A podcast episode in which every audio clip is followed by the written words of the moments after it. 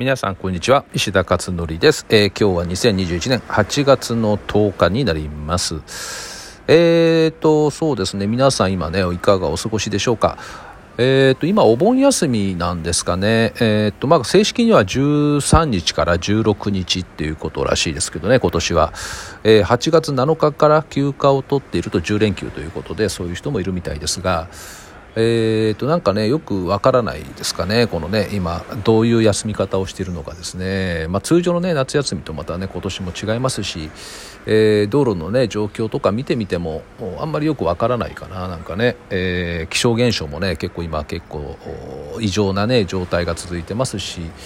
えー、コロナでもあるしですね。えー、となんかただまあどうなんですかね、なんかこうあんまり移動しないで、えー、なんかゆっくり過ごすっていうのもですね、なんかいいのかもしれませんよね。なんか人生ずっと動きっぱなしみたいな感じだと疲れちゃうんでね、えー、そんな感じでなんかこの休みはまあ外暑いしね、めちゃくちゃね、なので、えー、このそうそう暑さもすごいですよね。なんかあのな日本列島の地図のあのあの気温の気温をこう色で表示してあるのを見たら真っ赤っかでしたよね。なんかあれ見るだけで恐怖感じますよね、なんかね。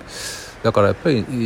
ねこの休みっていうのはなんかあれかもしれませんね、子供たちだけじゃなく大人も必要かもしれないね、こういうね長期休みっていうのがね。もうそうしないとねこれ結構外とか歩けないですからね。えー、ということで、えー、今日はあこんなメールを、えー、メールじゃないや、えー、とブログですね、えー、を書いてみました。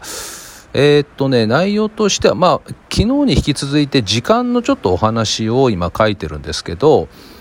えーっとですね、あの今回のはですね、まあ、これはメモ書きみたいな感じですね。これもね昨日に引き続いて、えー、またあ時間関係、時間軸とかね、えー、時間感覚とか、まあ、あとタイムスケジュールもそうなんですけど、まあ、このあたりも含めて全体の時間的な部分について、えー、そのうちどっかでまとめようかなと思っているので、今そのメモ書きをですね、えー、思いついた時にこう書いて、まあ、どうせでどうせあの書くのであればブログで皆さんになんかシェアしていくとですね、何かしらのこう気づきがあるかなと思ってですね、えー、今こういう形で書いています。で今日の内容はですね、えー、と過去と未来に翻弄されて生きている人が多いと、えー、過去のネガティブな経験からチャレンジを避け、えー、未来へのネガティブな予測から現在を不安視すると、だから本当は子供のように今を生きることが大切っていうね、こういうことを書きました。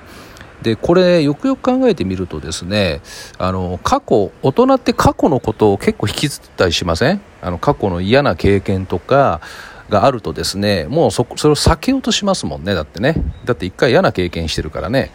えー、でそうするとなんか新しいことにチャレンジしなくなってしまうっていうね、チャンスをチャンスを逃してしまうっていう可能性ありますよね。あと大人はさらに未来もわかるので、えー、未来を不安視すると、なんか今の状態が続くとどうなっちゃうんだろう将来みたいな形で、まだやってこない未来に対してすごく不安な気持ちを持ってしまうと。で不安な気持ちをまた持つから、えー、今現在に対して新しいことをやらないというね、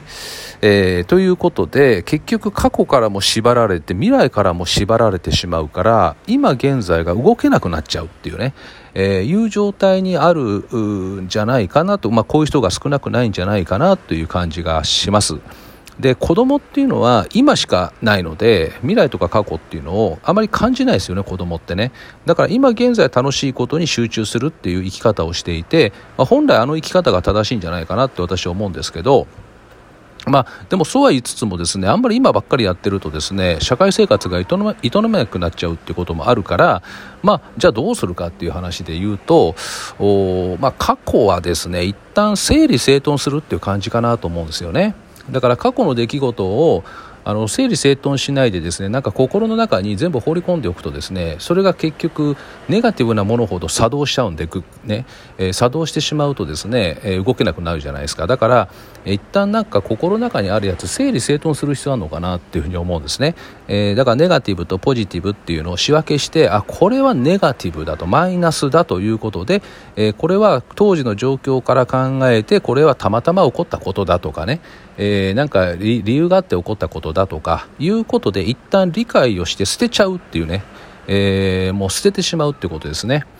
だから物をこういらないやつを捨てるような感覚で、でポジティブとかプラスだけを残しておくっていう整理整頓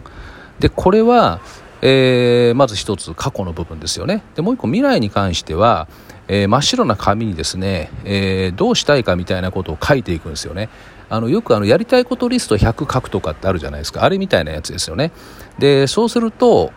安心して現在を生きることができるってよく言われるんですよね。だから、えー、なんか漠然と頭の中とか心の中に描いちゃうと大体ネガティブ出るんですよ。人間っていうのは本当面白いですよね。ネガティブがまず出てくるんですよね。まあ、もちろんポジティブが出る人もいるけども割合としては極めて少ないってやっぱ思うんですよね。なので、えー、このほっとくとねそうやってふわっと出てくるから紙に書き出すと意識的にプラスを書こうとするじゃないですか。なのでそれをまずやってみるっていうことになるでしょうね。えー、だから仏教でもそんなことずっと言ってますよね、昔からね。えー、なのでやっぱり古くからずっと今も伝わってるものって結構正しいんでしょうね。えー、ただね若い時ってなかなか分かんなくて年を重ねると分かってきますよね、こういったことってね。であの私のね好きな言葉がありましてですね、こういう言葉これいつも私のもう心の中にいつも留めてる言葉なんですけど、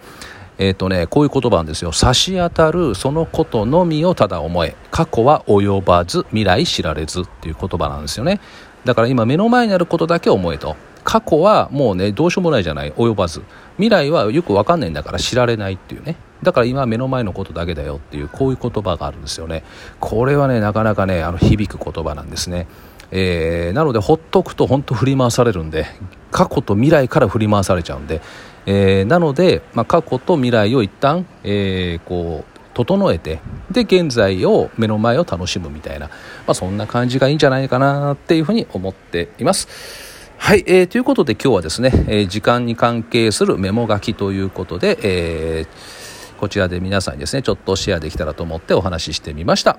えー、ということで、えー、皆さん、えー、暑い日々続きますがぜひお体にお気をつけください。ではまた明日お会いしましょう。